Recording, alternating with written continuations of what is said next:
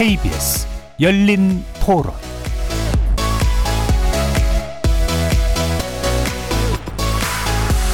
안녕하십니까. KBS 열린 토론 정준희입니다.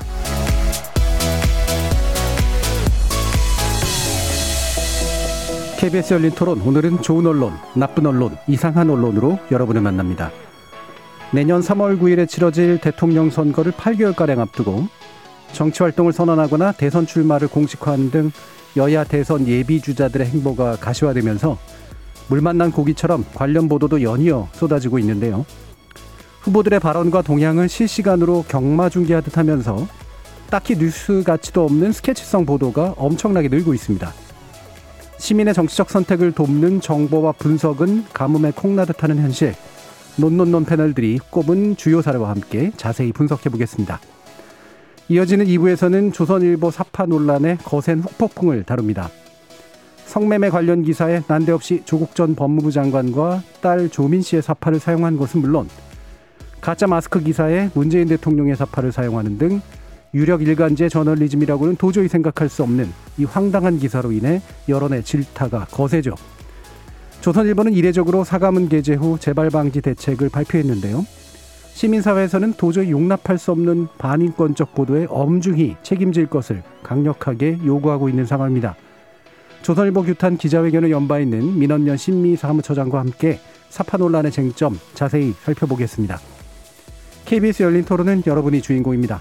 문자로 참여하실 분은 9730으로 의견 남겨주십시오. 단문은 50원, 장문은 100원의 정보 용료가 붙습니다. KBS 모바일 콩, 트위터 계정 KBS 오픈, 그리고 유튜브를 통해서도 무료로 참여하실 수 있습니다. 시민 논객 여러분의 뜨거운 참여 기다리겠습니다. KBS 열린 토론 지금부터 출발합니다. 살아 있습니다. 토론이 살아 있습니다. 살아있는 토론, KBS 열린 토론. 토론은 라디오가 진짜입니다. 진짜 토론, KBS 열린 토론.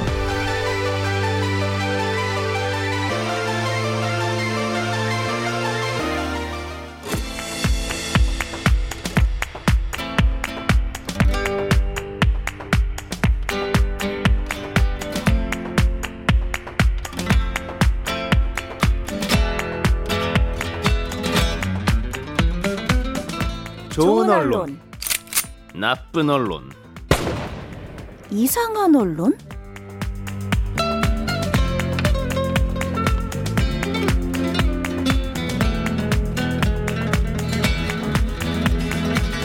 오늘 함께 해주실 세 분의 전문가 소개하겠습니다. 신한대 리나시타 교양대학 이정훈 교수 나오셨습니다. 안녕하십니까. 언론인권센터 정책위원이신 정미정 박사 함께 하셨습니다. 안녕하세요. 그리고 민동기 미디어 전문 기자 자리하셨습니다. 안녕하십니까. 자, 이제 정치 어, 복귀 선언, 또 활동 선언, 대선 출마 등등등등 어, 여러 사람들이 이제 어, 대선 행보에 함께 하고 있는 그런 상황이 됐는데요.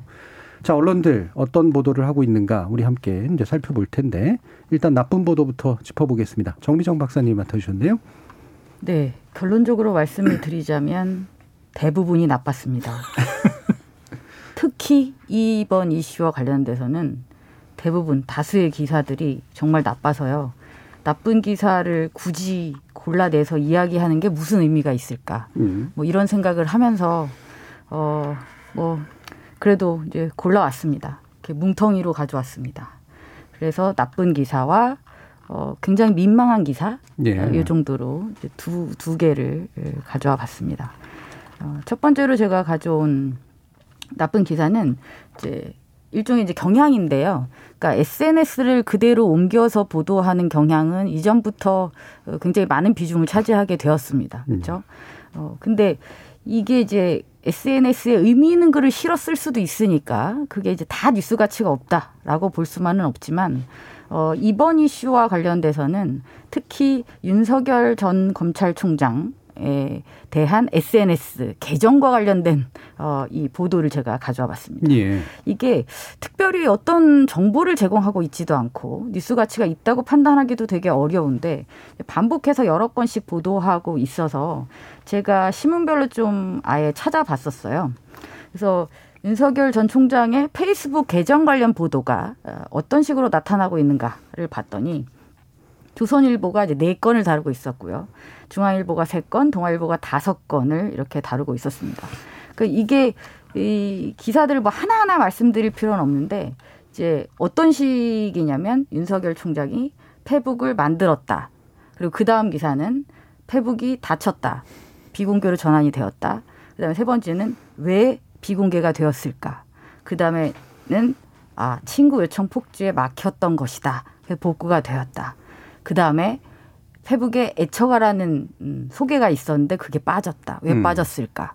그 다음에 복구되었다. 실무진의 단순한 실수다.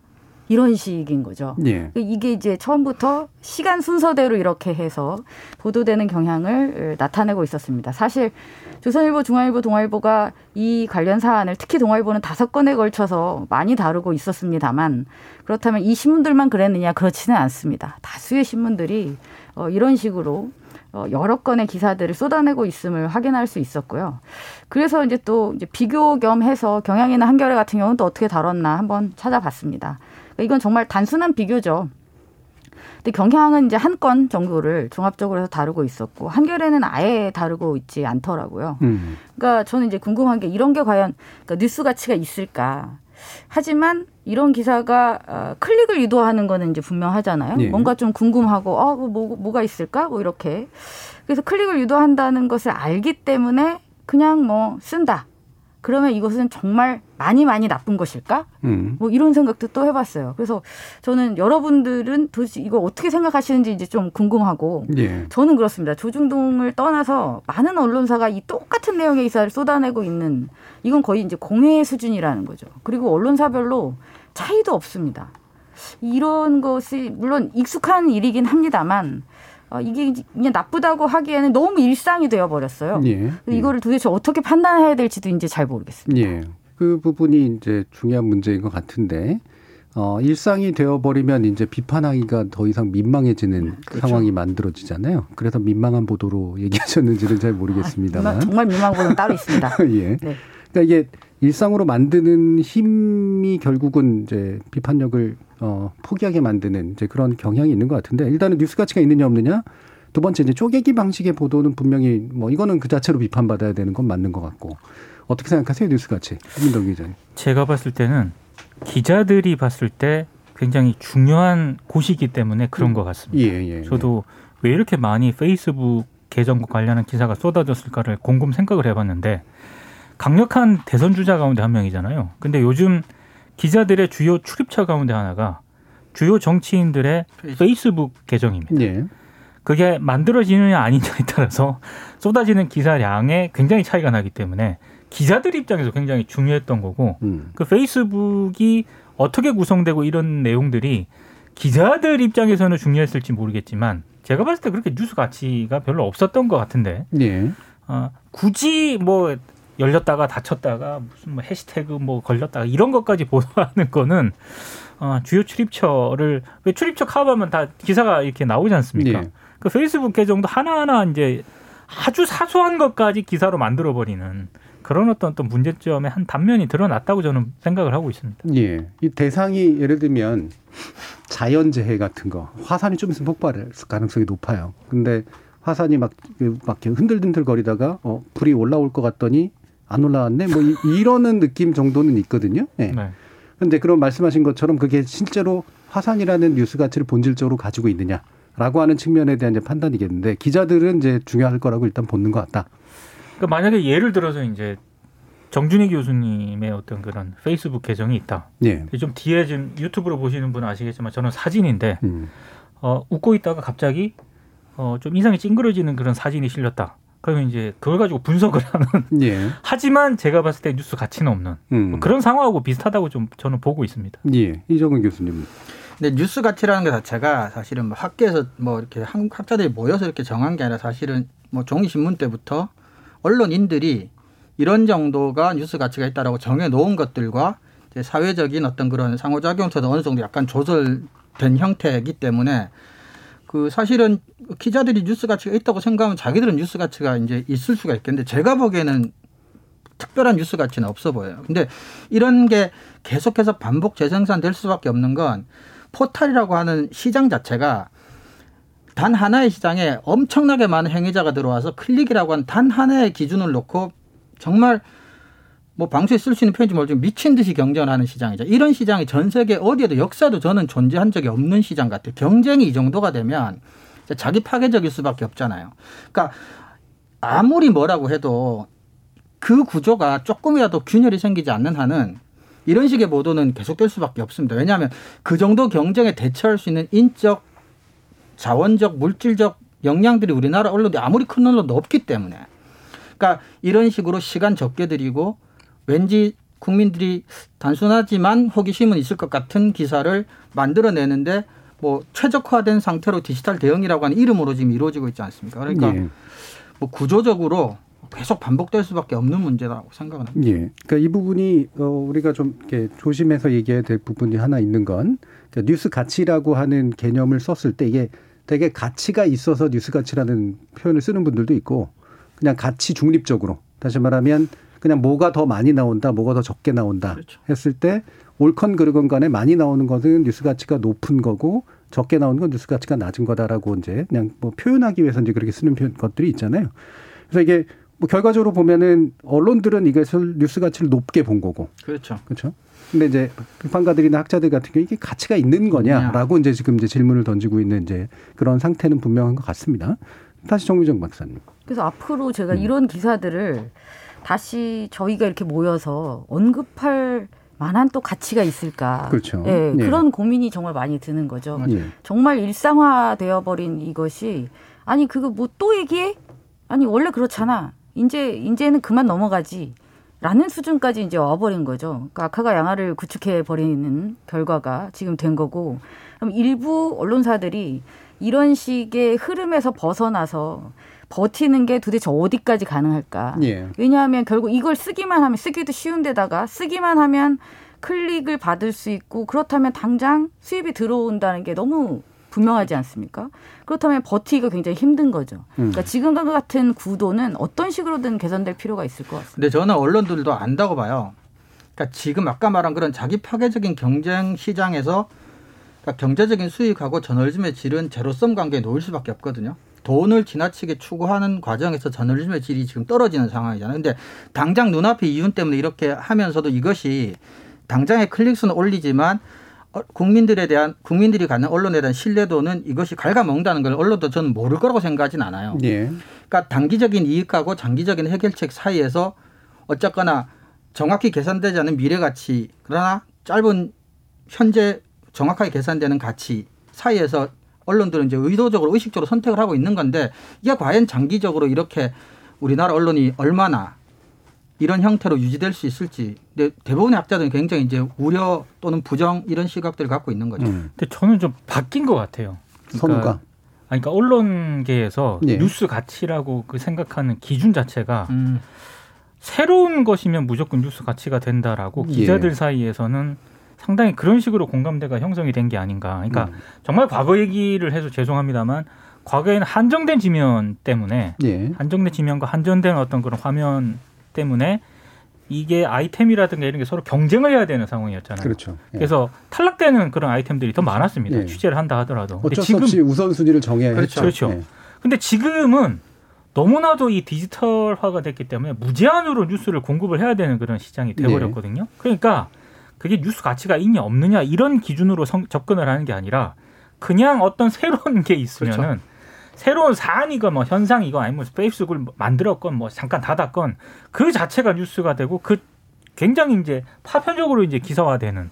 그러니까 그게 거기에 대해서 별 문제 의식이 없어져 버리게 된 게 아닌가 싶어요. 무자비한 경쟁 상태니까 자극적인 걸 올리기도 해야 되지만 뭐 10개 중에 하나라도 걸리라는 심사로 많이 올리기도 해야 되고 마구 뿌려야죠. 네, 마구 뿌려야 되니까 이제 이런 것들은 마구 뿌리기에 적절하죠. 어느 정도는 호기심을 자극하는 듯 하면서도 기사를 작성하는데 시간이나 노력도 많이 들지도 않으니까. 예. 네. 경제학적으로 보면 굉장히 합리적인 선택인 그렇죠. 건 맞아요. 그렇죠. 그렇죠. 가성비도 굉장히 높은 네. 거고. 음. 그럼에도 불구하고 아까 말했던 신뢰 저하 이런 문제들을 아마 언론들도 분명히 저는 인식은 하고 있을 거라고 봐요. 근데 단기적으로 어떻게 할 수가 없는 상황이라고 스스로 변명하고 있는 것 같긴 한데 근데 이제는 그렇게 그냥 하루하루 이렇게 하고 지나갈 단계는 아닌 것 같아요. 우리 2부에서 다룰 주제도 그렇지만 이게 어느 순간 지금 환경이 어떤 정말 말도 안 되는 엄청난 대형 사고로 이어질 수 있는 구조적인 그렇죠. 모순은 그렇죠. 항상 네. 가지고 있거든요. 그렇죠. 그게 결국에는 자기의 미래 가치를 갉아먹을 뿐만이 그렇죠. 아니라 우리가 이후에 2부에서 지적하게 될 이런 문제들을 만드는 근본 원인이다라는 이제 그런 말씀이신 건데 이 상황을 제가 뭐 굳이 뭐 그때 좋게 해석해 주자면 아까 제가 화산 얘기를 했습니다만 마라톤 경기 중계를 보는 게 굉장히 어렵잖아요. 아, 어렵죠. 그런데 마라톤의 승패는 굉장히 관심이 많고 순위는 또 굉장히 관심이 많아서 결과적으로는 일단은 틀어놔야 되고 보여주고 얘기해 줘야 되는데 중간에 미묘한 차이를 계속해서 발견해가지고 얘기를 해주는 방식을 취하잖아요. 뭐 맞아요. 왼발 오른발 뭐 이런 식으로. 그 러니까 결국은 그 큰 구조에서 보면 결국 국민들이 관심 있어 하는 이벤트인 건 맞는 것 같다. 윤석열이라고 하는 그렇죠. 인물이 가지고 있는 대신 이제 그거를 계속 틀어놔야 되니까 지금 얘기하신 것처럼 그래서 그 틀어놓은 것 안에서의 미세한 차이들을 찾아서 음. 계속 뉴스화하고 있는 그런 상태 라고 일단 이해는 분명히 되는데 자 이거를 유사한 보도를 민동기 기자님 이상한 보도라고 또 분류를 해주셨어요. 그러니까 저도 음. 페이스북 관련된 이런 기사가 너무 많아가지고요. 이게 왜 이렇게 많은가라고 관심을 가졌고 그 기사들을 좀 많이 찾아봤거든요. 음. 근데 아까 정유정 박사님이 말씀해 주신 것처럼 뭐 태그 해시태그까지 얘기를 하면서 이게 왜 이렇게 빠졌을까 여기까지는 저도 이제 아 예. 좀 많이 오버하는구나 이렇게 음. 생각을 했었는데 뉴스원이 7월 1일 날 보도한 기사가 있습니다. 이게 이제 제목은 굉장히 좀 건조해요. 윤석열 페북에서 애처가 뺐다가 복구 음. 그리고 큰 따옴표로 실무진 차고 요런 제목의 기사인데 기사 내용을 보면은요. 어, 일단 어찌 됐든 애처가 태그를 내렸다가 복구를 했다는 그런 얘기거든요. 예. 근데 복구를 했는데 아, 윤전 윤전 총장의 부인 김건희 씨를 둘러싼 논란과 관련이 있는 것이 아니냐는 의구심이 제기가 됐다라고 이제 기사를 쓰고 있거든요. 근데 제가 이해가 안 됐던 거는 어, 분명히 복구가 된 거 아니겠습니까? 예. 복, 그러니까 만약에 해시태그를 빼버렸으면은 네, 그런 어, 왜 뺐지? 모르겠는데. 이라고 음. 의구심을 가지는 것까지는 저는 이해를 해요. 음. 근데 뺐다가 다시 복구를 했는데 이게 왜 논란이 되고 있다는 건지 일단 잘 이상하고 잘 모르겠고요. 그리고 분명히 실무진의 단순 실수라고 해명을 했거든요. 해명을 했는데도 불구하고 어, 뉴스원 기사는 이렇게 마무리가 됩니다. 삭제됐던 두 개 태그 가운데 애처가 항목만 복구되면서 논란은 당분간 사그라지지 않을 것으로 보인다. 그러니까 애처가 태그가 사라졌다가 복구가 됐는데 예. 복구가 됐으면 문제가 정리가 된 거 아닙니까? 근데 논란은 당분간 사그라지지 않을 것으로 보인다. 그리고 그 뒤에 마지막 문장이 저는 걸작이라고 생각을 하는데 윤 전 총장 측 관계자는 애처가 태그만 복구한 점에 대해서 알아보고 있다고 답했다. 음. 이게 무슨 내용일까 이게 도대체? 예. 저는 아무리 읽어봐도 이 기사는 무엇을 전하려고 했는지 잘 모르겠고요. 제가 정말 그 이 논논논을 통해서 계속 강조하는 그런 내용이긴 한데 분석을 해야 될 기사가 있고 해석을 해야 될 그런 대상이 분명히 있는 건 맞는데요.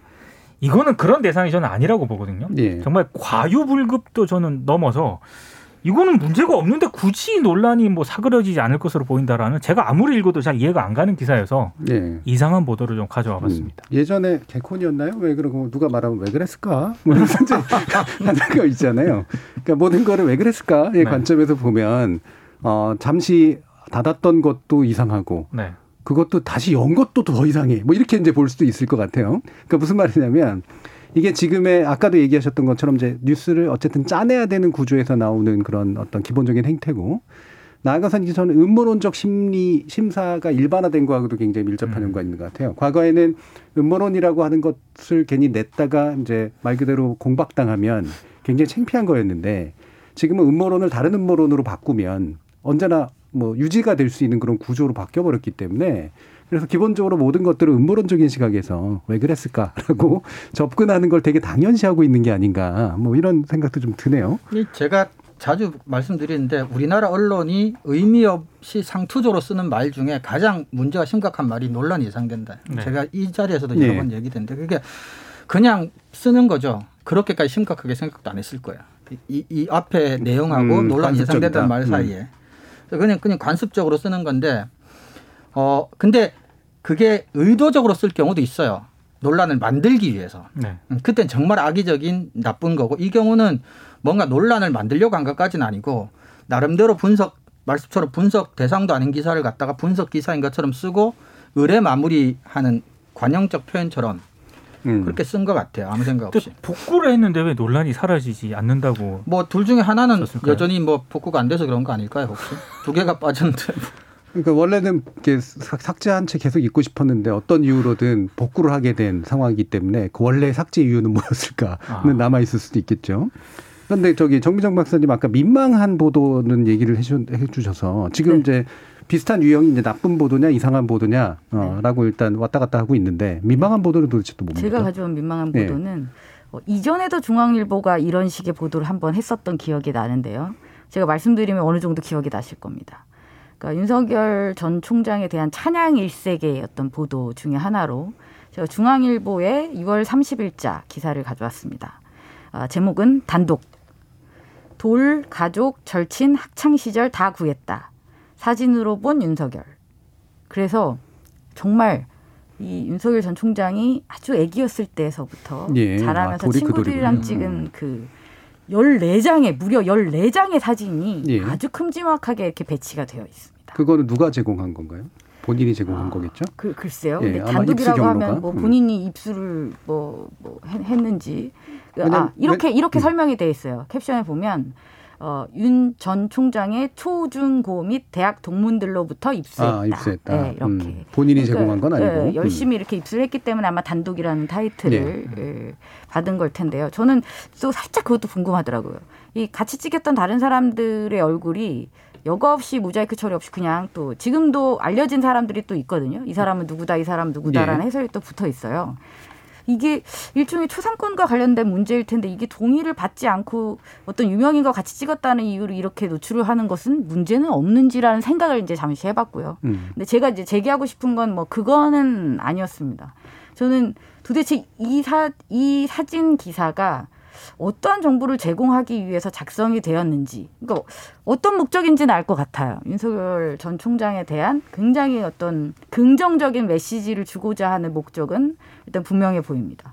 근데 긍정적인 어, 효과를 내려고 한다고 보기에는 이 사진들을 쫙 보면 저는 왜 제가 이렇게 민망하고 뭔가 이렇게 부끄럽고 막 한지 예. 근데 기사의 처음과 말미에 보면 이 열네 장을 또 브금을 그러니까 back- background music. 예, 예, 그렇죠. 배경음악. 네, 배경음악을 죄송합니다.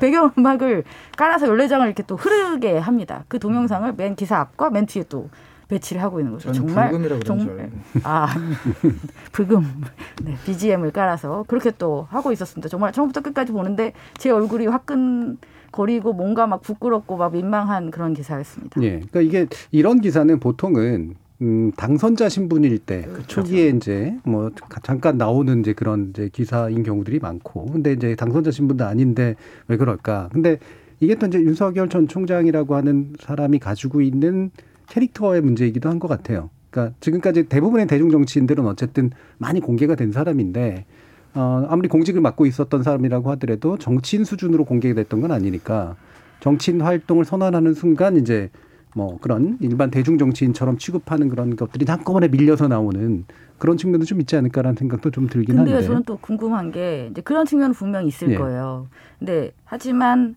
어, 이 윤 전 총장의 진짜 이제 검사 시절에 어떤 활동이라는 게 있지 않겠습니까? 예. 이전에 어, 예전 대통령들을 기소하고 뭐 그런 예. 일을 했었으니 그러면 그런 어떤 역사적인 순간을 담은 사진도 분명히 있잖아요. 예. 그리고 진짜 음. 지금의 이 윤 전 총장의 어떤 것을 설명할 수 있는 그다음에 거기에 도움이 될 수 있는 진짜 자료 가치가 있는 사진들도 분명히 있었을 텐데 이 유년기의 돌 사진서부터 이렇게 배치하는 거는 그거랑도 또 이제 좀 많이 다르다는 거죠. 예. 그러니까 실질적으로 유권자들에게 필요한 정보를 제공한다는 측면에서도 이건 좀 적절하지 않다라는 음. 생각입니다. 대부분은 이제 선거 시기가 되면 사실은 그런 사- 사진들이 나와요. 유력 후보들에 대해서. 근데 그거는 본인이 슥 하고 뿌렸거나 아니면 이른바 미담 기사 형식으로 해가지고 커뮤니티에 뿌려지는 경우들이 굉장히 많죠. 좀 이례적인 건 음. 어, 여든 야든 최종 대선 후보가 결정이 됐을 때 네. 보통 그 이후에 그렇죠. 이제 통상적으로 음. 이제 이런 기사들이 조금씩 나오거든요. 사진과 관련해서. 지금은 너무 빠르죠. 예, 너무 빠르죠. 네. 야, 야권의 어떤 대선 후보로 최종 확정이 된 것도 아닌데 이렇게 단독을 달고 여러 사진을 게재했다라고 하는 것은 굉장히 정치적으로 오해를 받을 수 있는 음. 그런 배치였다고 봅니다. 맞습니다. 자, 0691님께서 총선에서는 소수 정당 후보들을 무시하더니 대선 예비 후보들에 대해서는 유력이라는 단어를 앞세워 몇몇 후보들만 조명하는 부분도 아쉽습니다. 검증도 제대로 못하면서 마치 최종 후보로 선출된 마냥 기사를 써내고 보기 불편합니다라고 의견을 주셨네요. 그러면 이제 뭐 결국은 이제 이거하고 연관된 결국 이걸 매개로 해서 어떤 내용들이 좀 나왔느냐 사실 뭐 내용이 없다는 게 전반적인 평가이긴 합니다만 어쨌든 내용 한 내용들은 그래도 좀 요약은 할 수 있을 것 같은데 민동 기자 좀 예약 좀 해주세요. 그러니까 사실 그 윤 전 총장 같은 경우에는 음. 그동안 계속 계속 전원 정치만 하다가 네. 사실상의 대권 도전 의사를 밝힌 6월 29일 같은 경우에는 본인의 육성으로 여러 현안에 대해서 얘기를 한 거 아닙니까? 그러니까 저는 이해는 해요. 왜냐하면 기자들 입장에서도 관심을 가질 수밖에 없고 6월 29일 같은 경우에는 7개 방송사 저녁 종합 뉴스가 대부분 이제 윤 전 총장이 사실상의 정치 참여 의사 예. 그 내용을 전달하는 그런 뉴스가 헤드라인을 장식을 했고요. 그 다음 날인 6월 30일 같은 경우에는 8개 이제 흔히 말하는 주요 주요 종합 일간지 신문 일면 머릿 기사로 그 내용이 다뤄졌거든요. 보도량도 굉장히 많았습니다. 그 자체를 탓할 생각은 없는데 사실은 그날 제가 좀 이렇게 저도 이제 기자였으니까 어, 안타깝게 좀 봤던 거는 한 기자가 한 질문을 하고 윤 전 총장이 답변을 하잖아요. 예. 그러면 그냥 넘어가요. 그 다음 네. 기자가 또 다른 사안에도 질문을 하고, 그러니까 굳이 왜 저런 방식을 취했을까라는 생각이 일단 들었거든요. 그게 무슨 얘기냐면 어떤 현안에 대해서 윤 전 총장이 답을 했을 때 추가적으로 묻고 싶어도 물을 수가 없는 식으로 답변, 이 질의응답이 진행이 되더라고요. 그러니까 저는 당연히 그런 부분에 있어서도 뭐 저녁 종합 뉴스라든가 그 다음 날 언론 지면이 됐든 화- 뭐 인터넷 기사가 됐든 간에 지적이 있을 줄 알았는데 그런 지적은 거의 안 나왔고요. 그리고 여러 현안에 대해서 얘기를 하긴 했습니다만 사실 대부분 그냥 윤 전 총장의 발언을 받아쓰는 형식의 보도가 상당히 상당 부분이었고요. 예. 어, 문제점이라든가 이런 이를테면 구체적으로 어떤 그 왜냐하면 전원 정치를 통해서 나왔던 것 이상의 어떤 그런 어 뭐 정책이라든가 이런 부분에 대해서 얘기가 안 나왔기 때문에 뭐 구체성이 떨어진다거나 혹은 이런 부분들에 있어도 저는 얘기를 할 수 있었어야 된다라고 보는데 그런 부분에 대한 지적은 경향 한겨레 정도만이 있었던 것 같습니다. 음. 예, 그러니까 방송사 중에서는 물론 뭐 MBC라든가 이런 쪽에서 지적을 하기도 했습니다만 거의 기사량의 상당 부분은 윤 전 총장의 발언을 그냥 전하는 수준이었고 전반적인 어떤 뭐 질의응답 방식이라든가 윤 전 총장이 가진 어떤 구체성 결여라든가 미래 비전이라든가 이런 부분에 있어서 부족했던 부분에 대한 지적은 별로 없었던 것 같습니다. 예. 바로 이제 그 부분에서 어 이번에 이제 굉장히 센 말들을 많이 사용을 했잖아요. 뭐 이를테면 국민 약탈이라든가 이런 표현들. 근데 이게 이제 바로 전형적인 바다스키 보도의 이제 양상들인데 그러니까 국민 약탈이라고 하는 표현을 썼을 때 그런 표현을 왜 썼을까라든가 또는 표현이 적절한가라든가 이게 이제 적어도 붙어 있는 그런 기사들이 필요한데 그렇지 않고 이제 그거를 당연수로 이제 돌리는 그런 기사들이 대부분이었다라는 말로 이제 이- 그 요약이 될 수 있을 것 같거든요. 이종훈 교수님 어떻게 생각하세요? 어, 근데 그 사실은 그렇게 오해하고 싶진 않지만 어, 오해를 할 수도 있을 정도로 너무 그냥 바다만 쓴 게 아니냐. 예. 그래서 그런 점에서는 물론 방금 민 기자님도 말씀하셨지만 그 연설문 원 소스 자체가 깊이 분석할 수 있을 만한 내용을 정책적으로 가지고 있지 않다면 예. 또 물- 물론 그럴 수도 있겠습니다만은 근데 우리가 기사들을 읽어보면 알지만 단순히 그런 문제는 아니잖아요. 그렇죠. 예, 그리고 아까 말씀드렸던 뭐 국민 약탈 정권 같은 경우는 그걸 제목에 큰 따옴표로 인용하면서 강조하고 있음으로써 노릴 수 있는 정치적인 효과 같은 것들도 예. 분명히 있는 것 같고 그래서 단순히 받아쓰고 요약한다는 우리나라 언론의 일반적인 문제 그리고 속보 경쟁에 뭐 어떻게 뭐 시간이 없다 뭐 여러 가지를 받아들이더라도 단순히 그냥 받아쓰기만의 문제는 아니라는 비판에 대해서도 조금은 자유로울 수 없는 좀 지나치게 정치적인 당연히 대선 출마 선언이니까 정치적인 내용들을 너무나 따옴표로 좀 활용한 했다라는 비판에 대해서도 할 말이 없을 것 같은 근데 뭐 그 본인이 정도였습니다. 그걸 정정하지 않았어요? 대선 출마 선언이 아니었고 예. 예, 정치 정치를. 시작하는 음, 메시지였다라고 예. 본인이 아마 정정을 했던 것으로. 예, 근데 알고 내용상으로 보면 사실상 그래서 언론들도 그냥 대권 도전 선언이라고 하지 않고 앞에 수식어를 붙였습니다. 사실상의 대권. 사실상 예. 선언이라고. 그건 예. 또 나름 정확하네요. 네. 음. 네. 그렇죠. 근데 사실은 그냥 뭐 정치를 재개하는 거야 그냥 뭐 조용히 재개해도 되죠. 사실은 이걸 누가 정치 재개 어느 누가 정치를 한다고 선언을 하고 기자들 그렇게 불러다 놓고 뭐 정, 정권 교체니 뭐 현 정권이 국민을 약탈하니 이런 식으로까지 얘기하면서 뭐 이건 누가 봐도 어 단순히 정치를 시작한다라는 선언으로 읽히지는 않는데. 그러니까 저는 이제 최근에 이런 정치인들의 발언이나 그거를 받아 쓰는 이제 언론에게서 이제 제일 좀 어, 안타깝게 생각하는 건 원래 정치적 수사라고 하는 거는 과장도 포함돼 있고 그렇죠? 의도적인 전략들이 이제 포함되어 있는데 그럼에도 불구하고 그건 자기가 책임지는 거잖아요. 그러니까 그렇죠. 예를 들면 이런 표현은 굳이 말하면 거리의 정치에서 나오는 표현들이죠. 음. 그러니까 거리에서 데모하고 시위하고 막 이러면서 다 이제 분노하고 악에 맞춰가지고 모든 것들 뭐 이를테면 예전에 특정 정권은 살인 정권 이렇게 이제 불렀던 것처럼 뭐 이를테면 이제 뭐 용산 참사가 있었을 때라든가 이럴 때 그래서 그런 어떤 것들이 가지는 특히나 약자들이 이제 강자에게 강하게 그런 표현할 때와 주류 정치인이 그다음에 주류 언론이 거기에 대해서 평가할 때는 확실히 좀 달라야 되는데 그 수위가 이제 뭐 거의 일반 일상화된 것 같다. 그리고 오히려 역전된 측면도 있는 것 같아요. 과거에는 정권을 감당하던 이제 사람들이 이제 바깥에 입장에 있다 보니까 그런 건데 이게 어느 정도 선까지 해체하고 어느 정도까지 책임을 묻고 이런 방식으로 가는 게 좋을까? 이건 좀 난가. 아까 이제 정정 박사님도 말씀 주셨지만 워낙 일상화가 되다 보니까 그렇죠. 이건 문제로 지적하는 것조차 이제 민망해지는 그런 상황들이 자꾸 생겨버리잖아요. 그런데다가 아까 민 기자님도 말씀하셨지만, 그러니까 분석해야 될 대상이 있고 그냥 넘어가는 단순 보도를 처리해야 될 이슈들이 이제 분명히 있습니다. 근데 아까 어, 페이스북 계정과 관련돼서 뭐 애처가라는 표현이 들어갔다 빠졌다 뭐 이걸 이제 분석할 정도로 치밀한 언론사가 진짜 분석이 이렇게 주요한 인물의 그 예. 말의 언술에 대해서는 그렇죠. 구체적인 분석을 거의 안 하고 있다라는 것은 음. 굉장히 놀라운 지점이라고 저는 어, 생각합니다. 그리고 윤석열 전 총장의 그때 그 발표를 떠나서 다른 기사들도 다 비슷합니다. 예. 그러니까 뭐 홍준표 의원이 이번에 또 이제 뭔가 평가를 했잖아요. 네. 윤석열 전 총장의 부인이 기자회견 했던 부분은 음. 좀 잘못되었다라는 이제 평가를 했는데 그 기사도 정말 기가 막힙니다. 그러니까 언론사도 다르고 기자도 다른데 같은 날짜에 똑같은 제목입니다. 어. 매우 유사한 제목이 그냥 쭉 홍준표 따옴표 김건희 줄리 해명 치명적 실수. 음. 홍준표 윤석열 부인 치명적 실수. 홍준표 윤석열 부인의 의혹 해명은 치명적인 실수. 홍준표 김건희 줄리 해명 치명적 실수.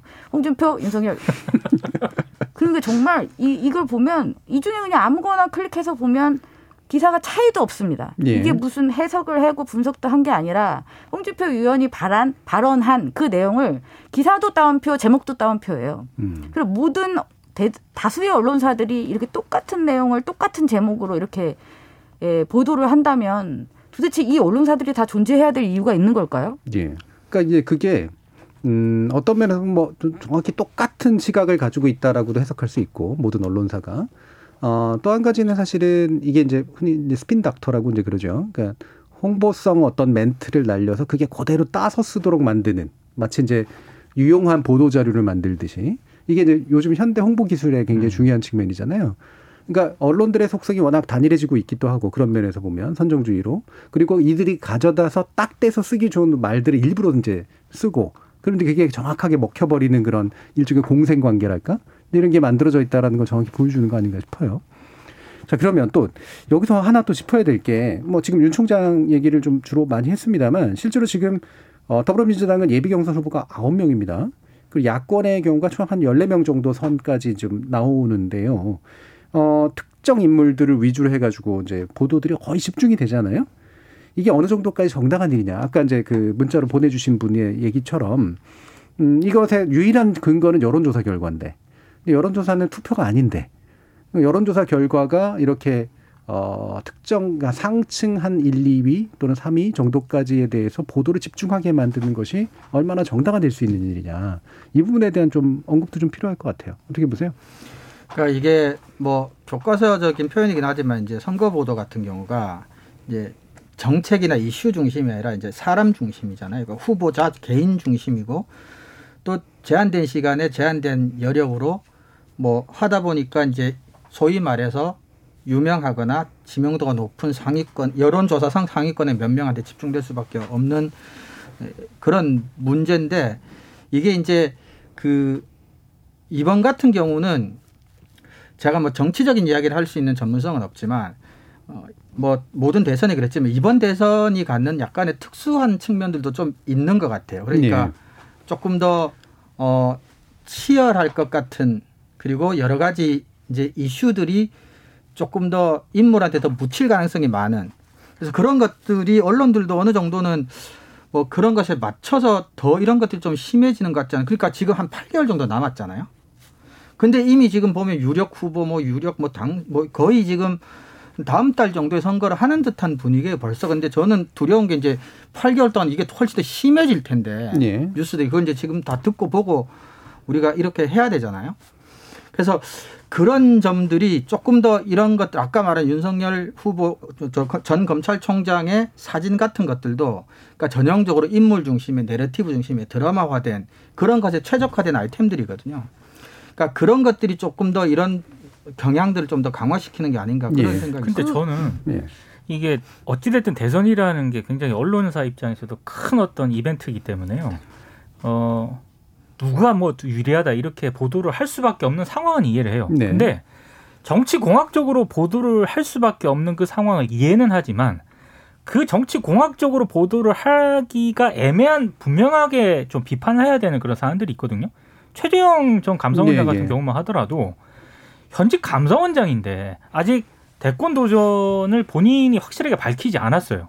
근데도 그렇다라고 한다면 일단 원칙적으로 언론 입장에서는 비판에 들어가야 될 지점이 분명히 있는 거 아니겠습니까? 음. 근데 그 비판해야 될 그런 부분들에 대해서는 슬그머니 그냥 넘어가고 윤 전 총장과의 뭐 슈퍼 빅매치가 뭐 예. 예상된다라고 하는 이 정말로 정치공학적인 보도만 하는 이 상황 자체가 저는 문제가 더 크다고 보는 그러니까 거죠. 제가 아까 전에 말, 말을 조금 조심스럽게 하느라고 말이 복잡해졌는데, 그러니까 이게 언론이 우리나라 언론이 좀 정파성이 강하니까 언제라도 어 위시풀 띵킹, 그러니까 약간 기대 희망사항 같은 것들을 많이 후보들 투영을 하잖아요. 특정 정파나 특정 후보가 당선됐을 때 유불리 같은 것들을 개선하는 것 같은.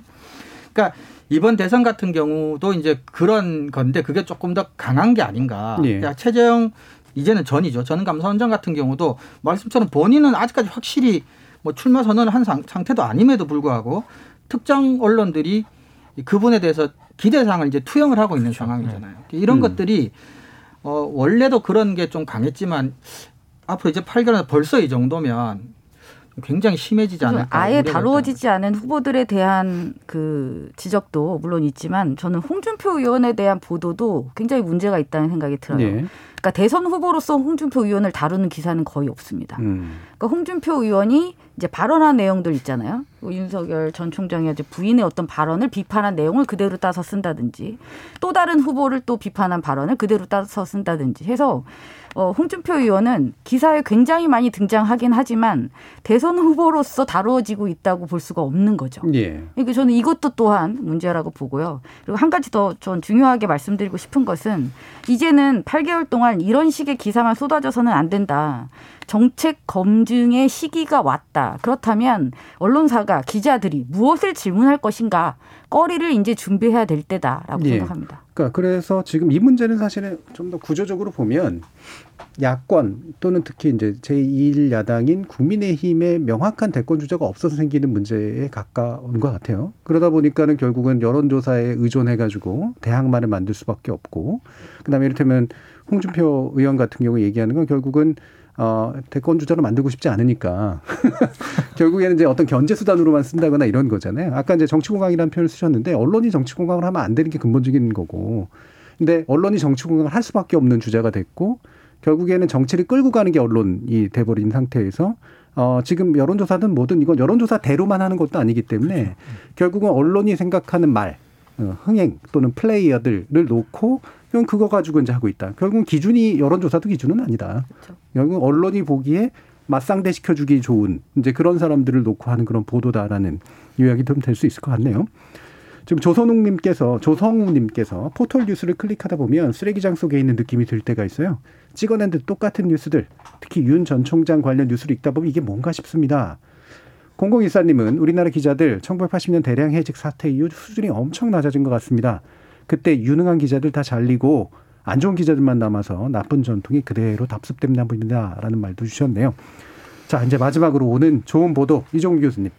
네, 그 사실은 뭐 명백히 나쁜 보도 그리고 명백히 이상한 보도에 비해서 사실은 더군다나 이게 정치 관련 대선 관련 이런 거에서 뭐 제가 전문가로서 좋은 보도를 선정한다는 게 조금 오해 소지가 좀 있는 것 같아요. 예. 특정 후보나 특정 정당을 마치 지지하는 것 같은 느낌을 줄 수도 있을 것 같고 그래서 고민 고민하다가 그리고 무엇보다도 뭐 늘 그렇지만 와뭐 좋아서 정말 너무 막 감동 뭐 이런 기사가 없게 됐거니와 그래서 제가 6월 아까 이제 뭐 최재형 전 감사원장 뭐민 기자님 말씀도 해주시고 해주면 제가 6월 29일 신문 5사 그러니까 경향 한겨레 조중동 지면에 동일하게 이제 최재형 전 감사원장 사퇴 보도가 나왔는데 그 보도를 조금 비교를 하면서 상대적으로 좀 좋은 보도에 대해 조금 이야기를 해볼까 하는데 다섯 개 다 할 시간 없을 것 같고요. 예.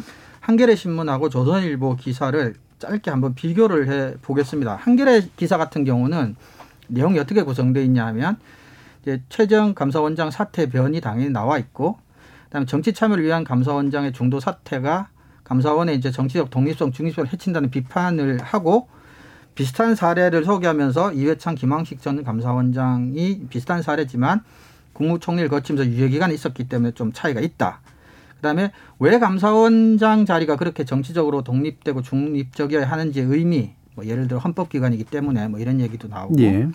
그다음에 그 사태 변에 대한 비판도 있지만 최재형 감사원장 사태에 그나마 명분이라면 이런 것도 있지 않겠느냐라는 얘기와 그에 대한 비판까지 그리고 감사원 직원의 인터뷰 더불어민주당 대표 인터뷰 국민의힘 대표 인터뷰 그다음에 최재형 감사원장 이후 행보에 대한 예측 이렇게 구성이 되어 있습니다. 그러니까 어쨌거나 어, 정치적인 해석이나 아까 말한 희망사항 같은 건 최대한 배제하고 최재형 전 감사원장의 사태에 대해서 국민들이 알고 싶어하거나 알아야 할 사항들을 비교적 건조하게 이렇게 쭉 나열을 했다고 저는 봐요. 근데 조선일보 같은 경우는 우선 감사원장 본인의 사퇴 변을 상대적으로 매우 길게 인용을 합니다. 그리고 사퇴할 수밖에 없었던 것으로서의 문재인 대통령과의 어떤 그런 갈등 같은 것들 조금 더 부각을 시키고 문재인 대통령이 좀 나쁜 선례를 남겼다라고 하는 비판 의견도 강조를 좀 하고요.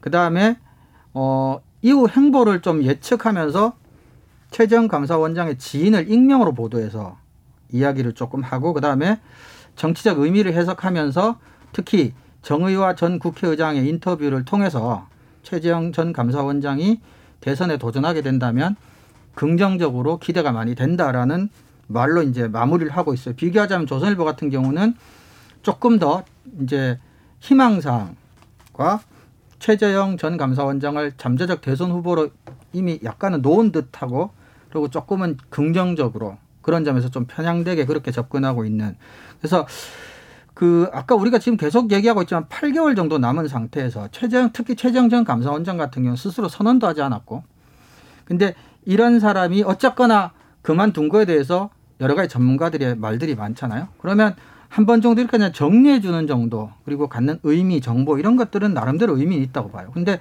우리가 앞에서도 계속 얘기했지만 윤석열 검, 전 검찰총장 얘기도 마찬가지고 이런 스트레이트 기사에도 언론사의 정치적인 희망사항 같은 게 너무 많이 들어가 있어요. 예. 근데 그런 부분들은 우리가 조금 조심해야 되지 않나 그런 생각을 해봤습니다. 음, 예, 알겠습니다. 자, 이 뭐 좋은 부도 가지고 이제 얘기할 것들이 몇 가지가 좀 있긴 합니다만, 어, 뭐 지금 시간이 좀 많이 좀 지난 편이어가지고요.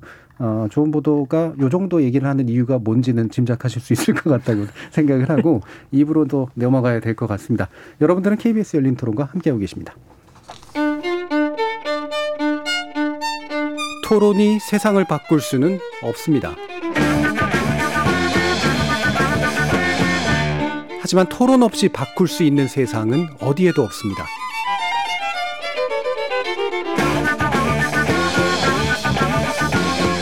세상의 선한 변화를 갈망하는 당신. 정답이 아니라 질문의 힘을 믿는 당신.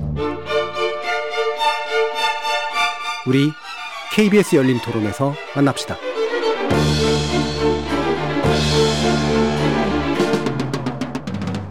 KBS 열린 토론, 좋은 언론, 나쁜 언론, 이상한 언론 2부 주제는 조선일보 사파 논란 어떻게 봐야 할까입니다. 민동기 미디어 전문 기자, 언론인권센터 정책위원이신 정미정 박사, 신한대 리나스타 교양대학 이정훈 교수, 그리고 관련된 기자회견을 여셨던 민주언론시민연합의 신미 사무처장 이렇게 네 분과 함께 하겠습니다. 자, 신미 처장님은 제가 아직 안 오신 줄 알고 계속 어, 앞에 일부러 느, 리고 있었는데 네. 어디서 몰랐네요. 예. 어, 그래서 바로 그냥 신민처장님께 어, 질문을 좀 드려야 될 것 같은데 네. 기자회견이 이제 어떤 단체들이 어떤 형식으로 어떤 문제식으로 하셨는지 좀 말씀 주시죠. 네, 저희가 6월 28일에 했는데요. 이번에 이제 조선일보가 이제 뭐 너무나 악의적인 보도를 잇따라 어, 냈고 시민들이 아주 이제 공분이 커졌고요. 예. 어, 저희 회원분들 또 시민분들이 어, 저희한테 조선일보 없애주세요. 민원연이 없애주세요. 네. 이제 이럴 정도로 어, 공분이 컸는데요. 어, 저희가 이제 이번에 그 악의적 보도를 좀 규탄하고 또 왜 이렇게 조선일보 등 이게 언론에서 이런 보도가 계속되는가, 왜 개선되지 않는가. 네. 그래서 이게 개선을 좀 하기 위한 법 제도가 좀 필요하다. 사회적 책임을 높이기 위한 그거를 좀 촉구하기 위해서 조선일보 앞에서 열었는데요. 지금 이런 기자회견이나 이게 아홉 명으로 제한돼 있어요. 코로나 방역 대책으로.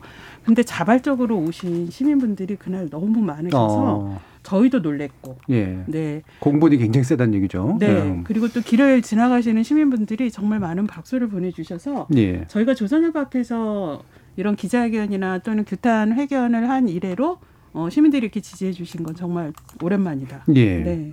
그러니까 이게 참 그 요즘 워낙 또 이렇게 진영화돼 있고 정파적으로 좀 나뉘어 있고 또 언론도 그럴 뿐더러 이제 그 언론을 보는 시민들도 그러신데 그러니까 이 사안만큼에 대해서는 되게 좀 공분이 확실히 좀 있으신 것 네. 같아요. 그리고 음. 이번에 저희가 이게 조선동화 청산 100년 음. 시민행동이라고 이제 2019년에 지난해 이제 조선하고 동아일보가 창간 100주년 맞았는데 그 100년 동안의 역사 과오가 많지 예. 않습니까? 친일 등 그런 거를 좀 반성하고 새롭게 이 두 신문사가 국민의 좀 언론으로 거듭나게 하기 위해서 음. 시민행동을 결성을 했어요. 예, 예, 그 예. 시민행동에 57개 언론 시민단체들이 참여를 했는데 이날 28일 조선일보 규탄 기자회견에는 그 외에 47개의 다른 시민단체들도 아. 뜻을 보태주셨는데 예. 그동안 이렇게 언론 문제에는 크게 목소리를 내지 않았던 예를 들면 뭐 참여연대, 음. 녹색연합, 환경연합 또 뭐 민우회는 항상 같이 해주셨지만 그리고 뭐 YMCA 예. 네 이렇게 많은 단체들이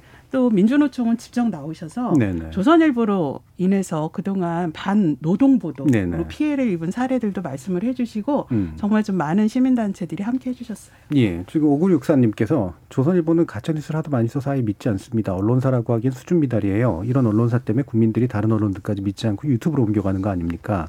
라고 의견 주셨고요. 2071님은 아무리 정권과 각을 세운다고 하더라도 조선일보의 조국 전 장관 그리고 문 대통령 사파 문제는 너무 부끄러운 일입니다. 언론이 이렇게까지 타락할 수 있다니 이 정도면 국민이 촛불을 들어야 됩니다라고 의견도 주셨습니다. 어, 이건 뭐 당연히 책임을 상당히 물어야 되는데 어떤 수준의 책임이어야 되는가? 어, 세 분 패널의 간단한 뭐한 줄 평가 뭐 이런 거 한번 들어볼까요, 민동 기자님? 근데 저는 책임 이전에요. 음. 일단 조선일보가 제작 과정상의 실수라고 하지 않았습니까? 네. 특히 기자 개인의 어떤 실수인 것처럼 이렇게 해명을 했는데 저도 작은 매체의 편집국장을 하긴 했습니다만 보통 이런 일러스트라든가 사파라든가 이미지를 요즘은 다 기자들이 찾아서 네. 본문에 넣도록 돼 있거든요. 근데 보통 그게 이미지나 일러스트만 뜨질 않아요. 그러니까 작은 매체의 데이터베이스도 그렇게 되어 있습니다. 예. 그 일러스트라든가 사파나 이미지가 어떤 기사에 어떻게 들어갔다라고 하는 정도는 알아야 음. 그 이미지를 쓸 때 나중에 이제 다른 기자들이 사용을 할 때도 적절하게 사용을 할 수 있기 때문에 좀 띄게 돼 있거든요. 예. 추가 정보가 있다는 거죠. 그렇습니다. 그. 저 정도 그종 어떤 어떤 내용의 그 이미 일러스트나 사파라는 거는 최소한 검색이 되도록 되어 있습니다. 예. 작은 매체인 미디어널도 그렇게 되어 있는데 뭐 자칭 1등 신문이라고 하는 조선일보의 데이터베이스가 굉장히 허술하게 돼 있다라고는 생각하지 않고요. 음. 그래서 해명 자체가 제가 봤을 땐 잘 이해가 안 가고 그래서 너무 기자 개인의 어떤 차원으로 좀 면피를 하려고 하는 게 아닌가. 예. 좀더 강력한 책임을 지우는 게 필요하다고 생각을 합니다. 음. 이게 이게 이제 실수로 이제 지금 이뤄진 일이다라고 이제 자꾸 얘기를 하는데 뭐뭐 이건 뭐, 뭐 소관에 들어가지 않으면 모르는데 정황상 그렇게 했을 리가 없다라고 지금 판단을 하시는 것 같아요. 저도 그렇고요. 예. 주변에 있는 뭐 다른 뭐 특히나 매체 이쪽 계통에 기자들하고도 얘기를 분들은. 나눠봤는데 이해가 안 간다라고 음. 하시는 기자들이 굉장히 많죠. 아니 사실 우리가 개인 컴퓨터에 사진을 저장해도요. 예. 이게 축하 사, 생일 축하 사진, 졸업 사진, 2012년 여행 사진 이렇게 보통 파일명 붙이지 않습니까? 근데 말씀하신 대로 언론사에서 그것도 일등 신문 자처하는 조선일보에서 어, 디지털 자료를 이렇게 파일명이 없이 그냥 일러스트 이렇게 예. 돼 있었다라는 해명을 믿기는 아주 음, 어렵죠. 상당히 그럼 사과문 안에 있는 내용은 상당 부분 믿기 어렵다라고 보시는 거네요. 아, 이 부분 음. 그 일러스트라고 돼 있는 파일을 그냥 썼고 예. 그 기자는 이게 조국 장관과 조민 씨인지 몰랐다. 예. 이렇게 얘기하는 것도 믿기 어렵고요. 그 다음에 그사 그 일러스트를 쓴 게 문제가 된 게 그 다음 날 동료 기자가 알려줘서 예. 알게 됐다는 것도 너무 이게 믿기 어려운 게 바로 그 당일 저녁부터 이 실린 날부터 그 인터넷 게시판에는 난리가 났었어요. 예. 조선일보 이제 어 여기까지 가냐? 막 이러면서 그랬죠, 난리가 그랬죠. 났는데 예. 어, 그 실시간 모니터링을 하는 언론사에서 그거를 몰랐다. 음. 이것도 참 믿기가 어렵고요. 또 하나는 조선일보가 사과문을 세 번을 냈는데 1차 사과문, 2차 사과문에서 그 문제가 됐던 그 2차 사과문 같은 경우는 문재인 대통령 사파에 예. 대한 사과는 좀 더 빠르게 냈습니다. 그랬는데 문제가 된 그 사파가 사파를 쓴 기사가 두 건이다. 그 두 건에 대해서 부적절했다 이렇게 했는데요. 이미 그날 저희가 민원연이 찾은 것만 해도 네 건이었습니다. 예. 그런데 본인들이 주장하는 거는 그 해당 기자가 썼던 기사들을 저 찾다가 조사하다 보니 발견했다. 이랬는데 이미 이거는 시민들이 이미 올리기 시작했어요. 예, 이미 많이 퍼져 있었죠, 그 얘기가. 네. 음. 그래서 그렇게 논란이 1차에서 됐으면 그 기자가 또는 편집국 기자들이 쓴 것에 대한 전수조사를 바로 할 수 있을 시간이 충분했음에도 예. 성실히 조사할 의사가 없었다라고 보여지는 거고요. 저희가 성명 발표를 한 다음에 시민께서 제보를 주셨습니다. 또 한 건이 있다. 예. 그래서 그거는 저희도 찾지 못한 건데 조선 비즈에서 문재인 대통령 사파를 쓴 게 또 추가로 발견이 됐습니다. 그래서 연루 기자가 세명인데요 이것도 조선일보의 사과문에서는 그 조선. 비즈 거는 지금도 빠져 있습니다. 예. 그러니까 이건 뭐 사태 파악도 안 돼 있고 굳이 된 것들조차도 꼬리 자르기인 게 너무 분명해 보이는 그런 식의 것들인데 이정 교수님도 의견 좀 주시죠. 그, 저, 다른 식으로 한번 접근해 보면요. 이게 일단 개- 실수고, 그 다음에 사과문에 나와 있는 사건 경위가 전부 다 옳다고 하면 어떤 면에서 더 큰 일이에요. 그럼요. 예. 그대로만 믿으면 정말 이거는 반드시 구조적으로 반복될 수밖에 없고 절대로 예방이 안 된다는 얘기거든요. 음. 조선일보 스스로 하는 얘기를 그대로 그렇죠. 믿으면. 그 1등 신문 아닌 거죠. 재발 대책을 낸다 낸다 한들 재발이 안 될 리가 없는 거죠. 그렇죠. 그 재발 방지 대책의 가장 핵심은 뭐냐면 어 그게 이런 사고를 치기 전에 이미 당연히 있었어야 될 법한 몇 가지 제도들인데 그게 없었다는 거를 스스로가 이제 인정을 한 셈이고 그다음에 조선 노보에 이제 조선일보 기자들 인터뷰한 것들이 오늘 실렸는데 거기 내용들 그냥 저 전문가로서 제 의견 다 빼고 거기 얘기만 하더라도 조선일보 기자들도 제대로 된 현실적이고 실용적인 방지책이라고 믿지 않고 있어요. 그리고 우리가 일부에서 잠깐 얘기했지만 지금 포털 중심으로 우리나라 언론들이 지금 디지털 대응하는 방식 그것을 놓고 그리고 그것에 대한 어떤 능력이나 실력의 한계 같은 것들을 감안한다면 이게 실수이면 더 심각한 문제예요. 예. 음. 정미정 박사님. 저는 일단 중복되는 얘기는 시간이 음. 없으니까 빼고 이제 몇 가지 말씀드릴게요. 이제 첫 번째로 말씀드리고 싶은 거는 조선일보도 문제지만 이 조선일보의 사파 사건을 다루는 다른 다수의 언론사들의 맞습니다. 보도가 예, 예. 저는 광- 굉장히 큰 문제라고 음. 또 생각합니다. 그러니까 굉장히 유사한 방식으로 다루고 있는데요. 개인들의 반응을 따옴표로 하고요. 그 다음에 가장 많은 비중을 차지한 기사는 그겁니다. 이런 사파가 나와서 조국 전 장관이 소송을 한다. 끝. 그뭐 이것에 대한 어떤 뭐 분석, 해석 뭐 이런 거 없습니다. 그냥 이렇게 단순하게 보도하는 기사가 정말 수십 건 이상이 그냥 깔려 네. 있습니다. 그러니까 이 사건의 의미, 그 다음에 디, 디지털 시대에서 어, 데스킹 없는 뉴스가 이렇게 올라갔을 때 벌어질 수밖에 없는 한계에 대한 공통적인 문제의식에 기반한 개선 방안을 강구해야 되는 그런 노력은 일도 찾아볼 수 없었습니다. 저는 이게 더 커다란 문제가 아닌가 싶습니다. 예. 지금 재발 방지 대책 뭐 이를테면은 fact checker 도입하겠다. 과거에 쓴 일러스트 사- 다시 사용 못하게 하겠다. 그다음에 뭐 이미지 점검을 의무화하겠다. 뭐 이렇게 이제 일단 요약은 네. 되는데 어떻게 평가하세요, 신민희 처장님은? 근데 사실요 음. 이게 이제 지금 말씀하신 대로 놀라운 건데 이게 다 기본이 됐어야 되는 거예요. 그렇죠. 이미 돼 있어야 될 예, 문제고요. 근데 이거 음. 안돼 있다 이렇게 잔인한 꼴인데 정말 안 돼 있어서 이렇게 한 건지 그리고 이거는 재발 방지 대책이 아니라 이제 기본으로 해야 될 거고요. 예, 예.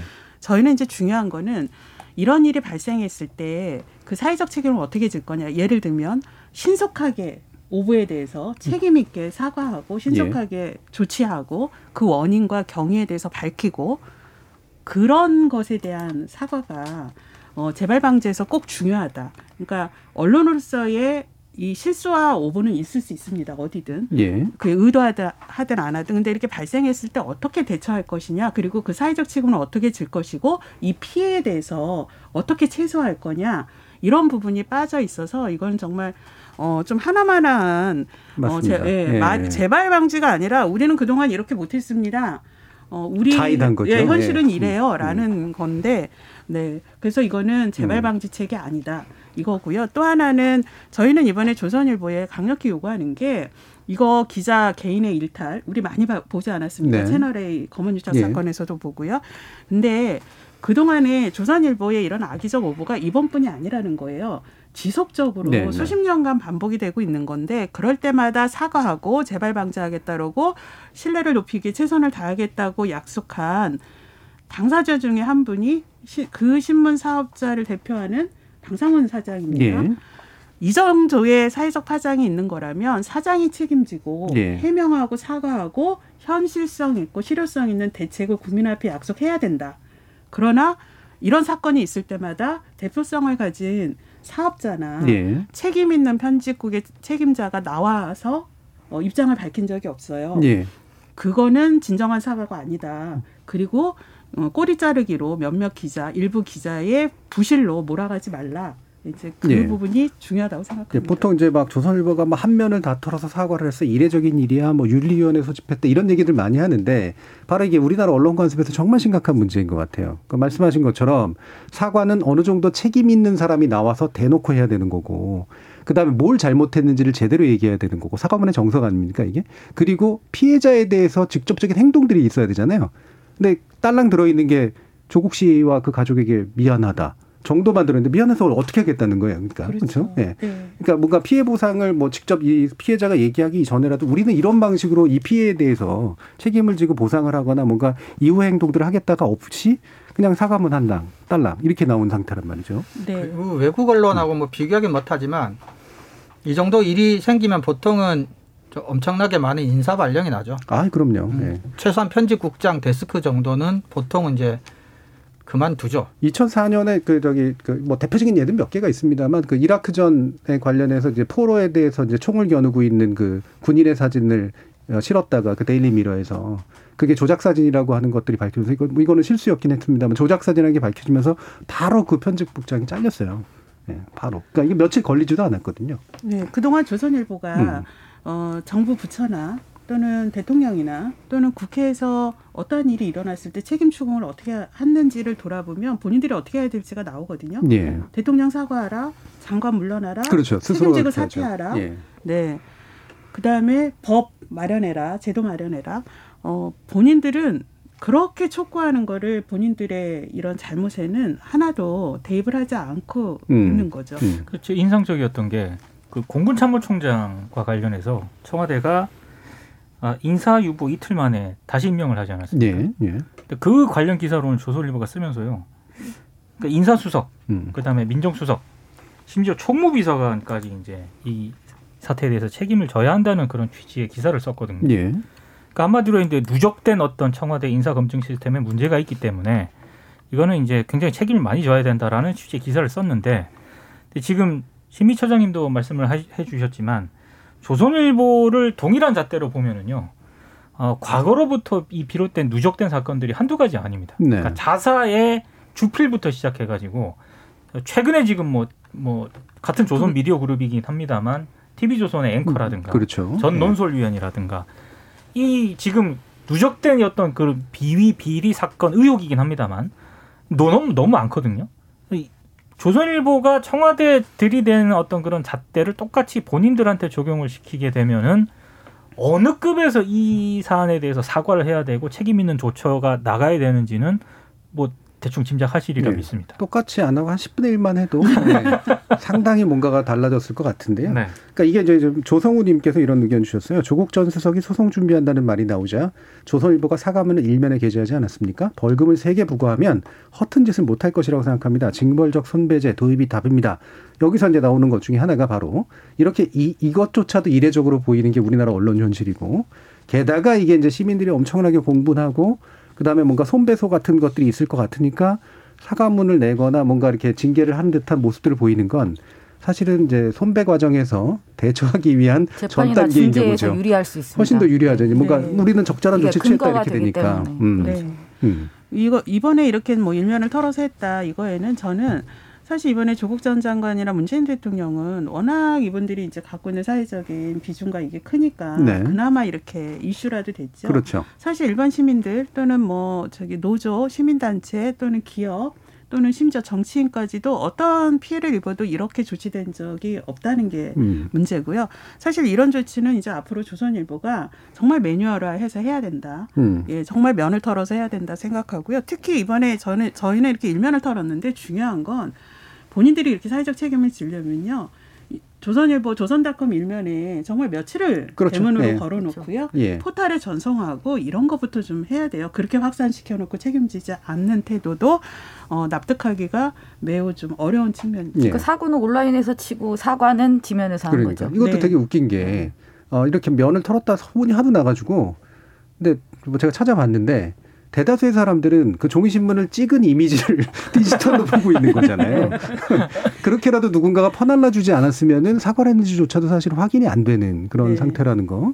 이건 참 여러 가지로 황당한 일들이 겹쳐 있는데 아까 징벌적 손배제 얘기 나왔습니다만 어 이렇게 정미정 박사님은 징벌적 손배제에서 참 한편으로는 해야 되고 또 한편으로는 그게 좀 가져올 수 있는 부작용에 대해 걱정하시는 입장이잖아요. 네.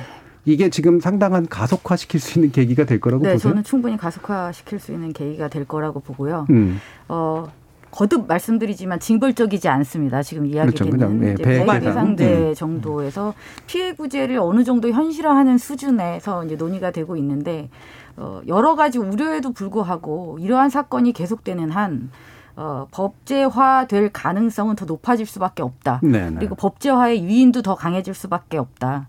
저는 그러한 법이 생기는 걸 바라지는 않습니다. 어, 그렇다면 스스로가 알아서 했었어야죠. 근데 음. 이제는 저는 반대할 명분은 거의 사라졌다고 봅니다. 음, 예. 민동기 기자. 저는 이번 건 같은 경우에는 특히 조선일보는 아니라고 하겠지만 어느 정도 악의적이라고 볼 수밖에 없는 대목이 있습니다. 예. 조국 전 장관이 일러스트와 관련해서 페이스북에서 공식적으로 항의를 했어요. 이거 왜 이렇게 썼는지를 네. 밝혀달라. 근데 조선일보가 인터넷상에서 하여튼 내부에서 뭐 그런 좀 비판이 있다는 걸 알고 한 두, 세 시간이 채 안 돼서 일러스트를 교체를 했거든요. 예. 빼버렸습니다. 그렇죠. 원래 그 논란이 되니까. 근데 조국 전 장관이 항의하고 나서 조선일보 사과문이 나가기까지 걸린 시간이 12시간이 넘습니다. 네. 음. 그러니까 이거는 굉장히 악의적인 거예요. 예, 예. 바로 즉자적으로 일러스트를 교체했을 때 바로 사과문을 냈거나 조국 전 장관 층에 자신들의 입장을 정확하게 전달을 했어야 되는데 12시간이 넘는 기간 동안 그걸 방치하고 있었다라고 하는 건 굉장히 좀 악의적으로 해석될 수 있는 여지가 있기 그렇죠. 때문에 간보기의 악이죠. 그렇습니다. 예. 이거는 책임을 피할 수가 없다고 봅니다. 예. 예. 신민 소장님. 음. 그러니까 이게 청와대에 국민들이 청원을 하지 않았습니까? 폐관 그 해달라 이게 네. 이제 막 기하급수적으로 늘고 비판 여론이 높아지니 마지못해서 이제 사과문을 실은 거라고 전 보는데요. 사실 우리가 언론 보도에 품질을 높이는 걸 법제대로 한다는 건 그렇죠. 예, 예. 그게 뭐, 그거를 불가능한 바람직하다고 일이죠. 예. 하는 사람들은 없을 겁니다. 근데 하다 하다 얼마나 안 되면 시민들이 지금 징벌제를 도입을 해서라도 언론 보도를 바로 잡아야겠다, 품질을 높여야겠다 이렇게 된 지경인데 이번 사건도 그렇게 청와대에 지금 이제 30만 명 가까운 시민들이 청원을 하고 있는데 매우 이례적이지 않습니까? 예. 이런 게 이렇게 밖에서 강제되지 않으면 스스로 자성하거나 또는 스스로 자정하지 못하는 모습이 결국은 이렇게 징벌 적이지는 않지만 음. 저희는 이제 배액배상제라고 예, 예. 부르는데요.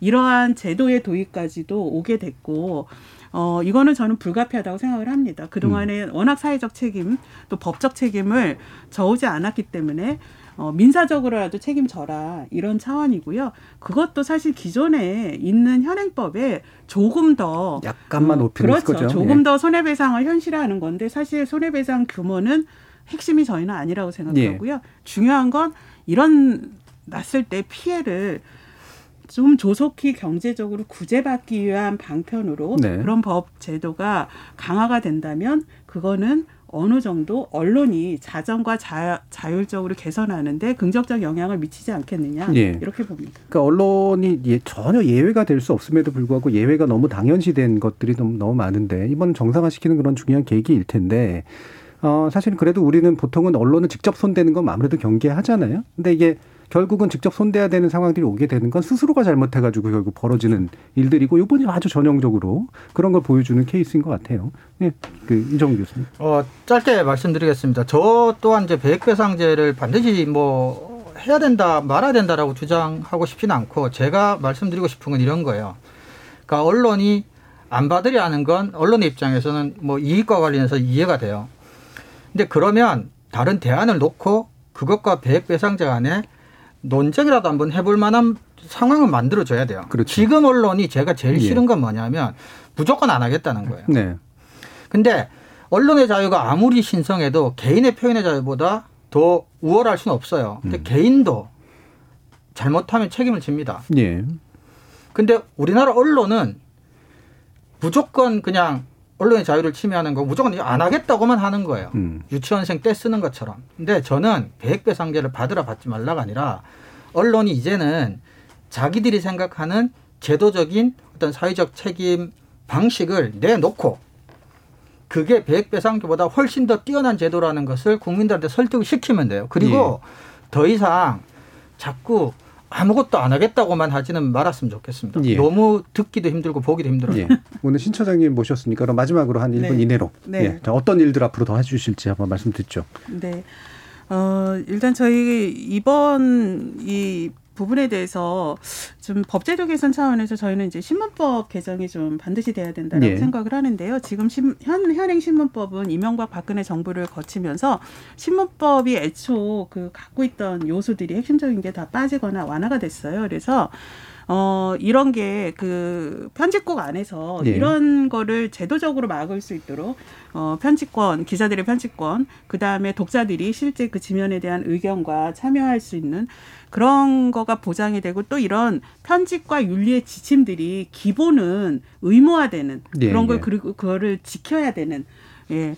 그게 들어가는 어, 편집위원회 설치 및 편집 규약을 의무화하는 신문법 개정안이 지금 발의가 돼 있는데요. 예. 이런 거를 국회가 좀 조속히 좀 음. 통과를 해달라. 그래 그래야 그거를 어겼을 때 신문 사업자가 어좀 종결적으로 좀. 책임지는 음. 구조. 그래서 신문 사업자가 책임을 져야 편집국이나 이런 데도 이런 거 하지 말자, 이런 거 잘 지키자라는 것이 안에서 조금 더 강조되지 예. 않을까라고 생각해서요.